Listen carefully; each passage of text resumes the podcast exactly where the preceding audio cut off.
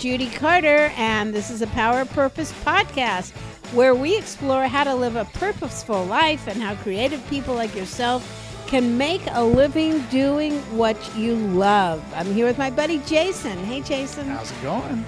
It's going. It's going. Do you do you ever find that you have your purpose in life? You know what you want. Well, let's say we're talking about our career. Mm-hmm. Okay, we're talking about our career, and I want to be a stand-up comic, Mm-hmm. right? I got, and I, you know, when um, people, my readers who read the Comedy Bible, Mm-hmm. and by the way, soon coming out the new Comedy Bible, but they read the Comedy Bible, and I have a commitment there in it, and I say, um, when will you stop? Doing stand up. What do you commit to doing it to? Mm-hmm. And they all go, Well, I am going to keep doing it until I have two Netflix comedy specials Ah, okay. right? I'm going to be doing until I'm selling out, you know, stadiums Mm-hmm. with my stand up comedy. And they have very specific things. Yeah. And I always feel a little sad because I know the odds are against them. They're like, mm, as far as all the people who go and start doing stand up comedy, the ones who are going to end up the stadium level, right, are few. Yeah. very few. And if and if they are doing the stadium level it doesn't last that long right?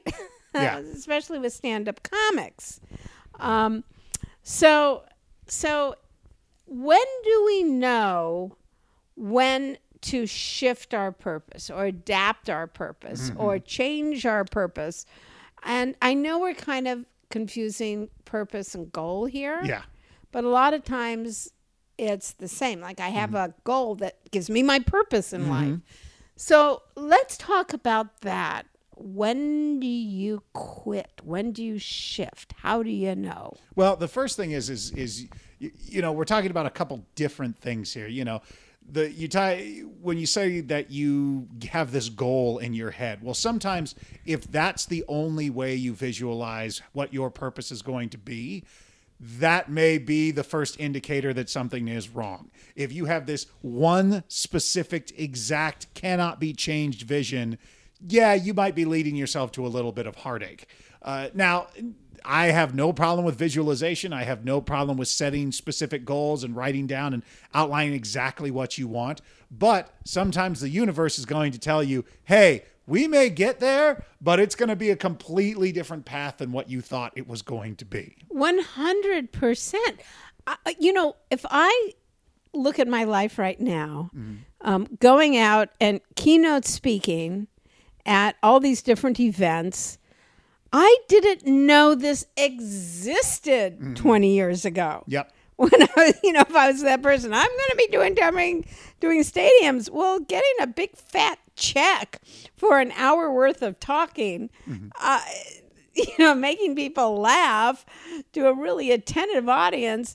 That's awesome. You know, that is so awesome, and be able to travel the world. Um, you know, the stadium thing, not so good. I once actually did a gig for 8,500 people. Mm-hmm. And it wasn't a stadium, it would have been better if it was. What it was one of the worst gigs I've ever had because the audience went back forever. They, Oh, it was this room that just went in a convention center. Uh-huh. So nobody looked at me. They were all looking at their screens. Oh, okay. So I got on stage and everybody's looking up or away or to the right or to Yeah. the left. to the big monitors on either To the big side. or- monitors. And it was one, uh, because we know, we performers, that there's nothing more satisfying than, you know, connecting with that audience Mm-hmm. and having that energy flow. And, you know, you put it out and it comes around. Yep. And when people watch TV, they're not, um, they don't laugh as much yeah. They don't laugh because we're not used to standing in front of the TV and poking someone else and slapping our thighs and mm-hmm. laughing because y- y- it's a detached performance. So I, you know, that was like the worst gigs. Sometimes the best gigs that I, you know, through my whole career, I remember maybe there were 30 people in the audience, but we had a friggin' good time. Yep.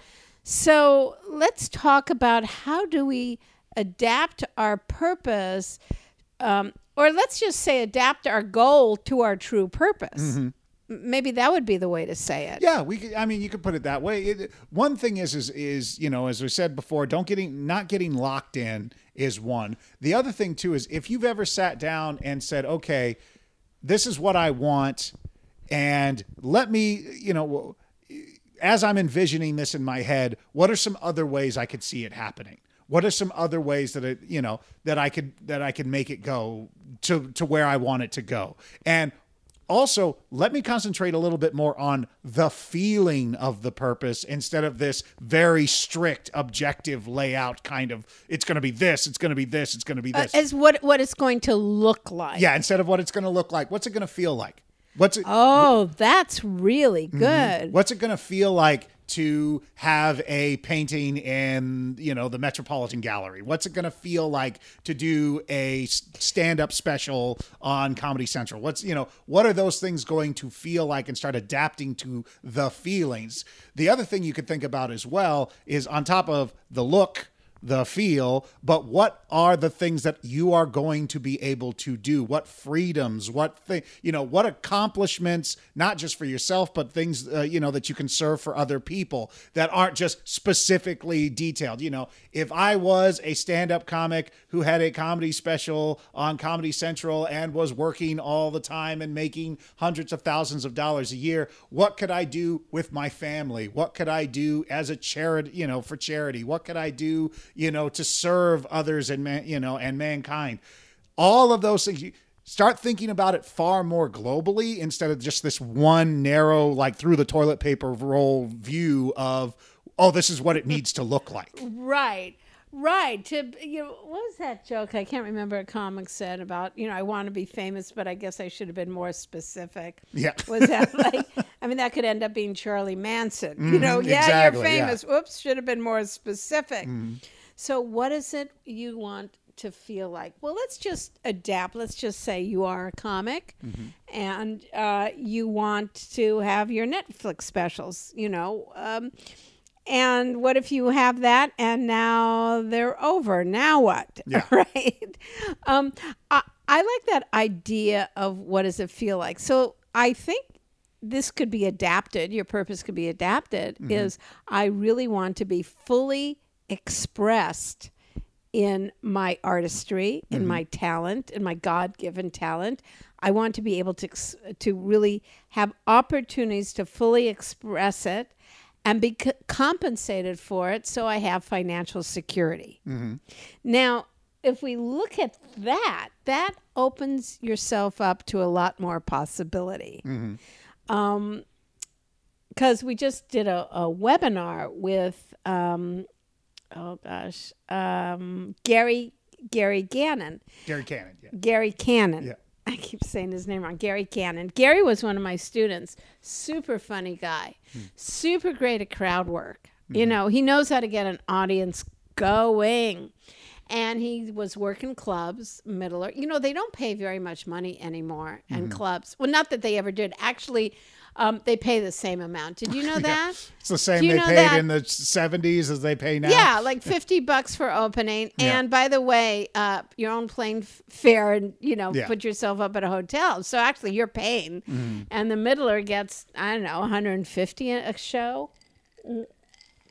Mm. That's what I got paid in the uh, 80s and 90s. I Mm. mean, it's really, it's really sad. So, um, so let's just say that um, Gary um, ended up getting a job as warm up on Conan. Regular gig. They do tape a lot of shows. He's there in the studio. He's there, you know, fully expressed. He gets um, appreciated by Conan, always coming up to him, saying nice things. He's working the crowd. Then all of a sudden, that led him to be the go-to warm-up guy. Yep. And now he's um, uh, he did Dancing with the Stars. All these shows have war- need somebody who knows how to warm up. So he's and I said, well, wouldn't you prefer to be on the mm-hmm. Conan O'Brien show? And it was so odd what he said. He said no. these comics go on Conan, they do their set, maybe they come back again, they run out of material, and it doesn't do anything for their career. It mm. doesn't move the needle on their career. I have a steady gig. you know, I have financial mm-hmm. security. I have enough money. I'm going to be buying a house now. You know, it's like I'm super happy. I'm Yep. fully expressed and getting paid. So I started to look around and going, what are the jobs that you can have if you have the ability to make people laugh? Mm-hmm. And I did a chart of it for for my book, and it's phenomenal how much selling material to radio hosts, Yeah. other stand-up comics. Um, Well, we found that you had the Comedy Wire guy on a, a while ago, and that you know those are people writing jokes and writing stuff for people all over the world through an online portal. Yes, there. I found there are about 500 jobs that you can have um, besides standing on a stage at a club uh, doing a set. And there's just, first of all, there's so many more places than a club. you could be on a cruise ship, right? You could be uh, doing the condo tour. You could do. I mean, there's so much more Absolutely. so so i think we have to be careful about being rigid about the shape or what it'll look like when we're fully on purpose Mhm. And the other thing too about analyzing the feelings of what this is going to do is you may write down the feelings that you want and after you look at those feelings, especially if you're someone who starts off and then starts to get just a little bit of success, you may go, "Wait a minute. The feelings that I was going for for my purpose are nowhere in alignment with the things that are actually happening." So maybe my purpose itself isn't this. Maybe I need to change it a little bit. Maybe I need to adapt it not just in the goal, but also at the core as well. Because, you know, sometimes you making people laugh may be more important than, you know, you booking gigs and making the booker happy at a comedy club. You know, they those may be two completely different things. And one may you may find doing it you know at children's hospitals and the other you know has a completely different feeling doing it at you know a comedy club or at the improv. 100% what is what is the feeling? Uh, i have found with a lot of stand-up comics that the feeling that they wanted to have was one of it, it was a little bit of desperation mm-hmm.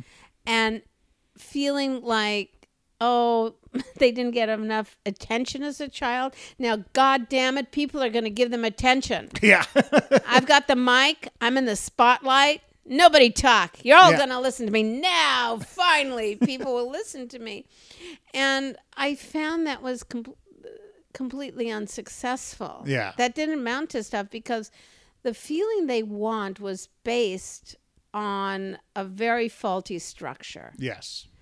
You know so then i found people who um, their humor was more of a giving thing you know about rather than a receiving thing. Mm-hmm. You know it's a difference i think between going on stage i'm going to make people laugh. Let's just mm-hmm. say that purpose in life. I'm going to go around making people do things.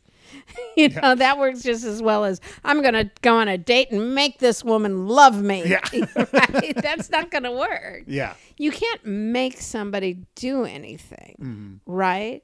So I found that people who go, I really want, I'm, you know, I just spent the week with um, in Chautauqua with um, Lewis Black, and Lewis Black has a tremendous need to communicate his thoughts and opinions, right? To communicate, to connect, to express, which is very different energy flow wise than um, I need to make people do things. Yeah, absolutely. I mean, So- even in my own career, I have discovered that things that I've wanted to do where I was like, oh, I just want to make this and write that and create that stuff. I have found it way more rewarding helping other people create their visions and helping other people build their things. And I was like, you know what? Eh, The feeling wasn't that it had to be my thing. The feeling that I ended up really liking was that a thing got made with my help and that a thing that I got to contribute to. And I realized that it didn't need to be my vision in order for it to be rewarding for me. So when I was in, you know, high school and college and coming up, it was like, it's got to be my idea. It's got to be my thing, you know, thing like that. And then, you know, after literally taking directing classes and, you know, doing tons of other work and personal creative work and creating my own vision, I found out sometimes I found it just as rewarding and sometimes even more so just being the guy in the background that got all the pieces together so that someone else's thing could could come to life. A lot of people consider that failure for themselves. Yeah, yeah, that's crazy. That blows me away because you're not aligned with the feeling then. You know, if like there are so many people who are quote unquote doing the thing that they say they're supposed to do and they're absolutely miserable. In my mind, that's failing. You know, they haven't identified what the thing they haven't figured out the why. And because the why is bad everything they do i don't care how much success they have i don't care how much money they make if the why is is is wrong if it's offset if the purpose isn't aligned with the feelings that they were trying to make happen you know there's a million 80s and 90s movies about that you can you can go watch the weatherman or whatever Where else. are they now? Yeah, exactly. So so yeah, so I I think uh, you know to sort of wrap up and and and give people you know some some thoughts to ponder. And you know we're not saying that just because you're listening to this now, your you know your purpose needs to be adapted. You might be right on point. You might be doing what you need to do. Um, but a good exercise is pretty much what we said earlier was on top of that vision, you know, make the vision a little bit wider you know think about all the different jobs all the different ways you could do it you know you don't have to do these things but you know brainstorm a little what, bit What I love that. What is the feeling you get? Because so much of my life was driven. I want to be famous, Mm-hmm. and I want to be famous. Why do I want to be famous? Because my mother will be happy. She wanted me to be Yeah. famous, and uh, many of us are living out our parents' fantasies Mm-hmm. and trying to satisfy our parents, even many of which who are dead now yeah and we're still trying to make them happy. And your point is so great is so your assignment is you know what when you reach your goal mm-hmm. what is it going to feel like? What what do you what feeling are you going for? Mm-hmm. And then look for a multiple multitude of ways in which you can get that feeling If you would like to learn more about turning your purpose into a career, go to themessageofyou.com where I'll give you free access to my online course. Click the button in the top banner when you get there. If you'd like to learn more about what I'm doing, then go to judycarter.com. Thanks for listening, and let's find your message and launch your career.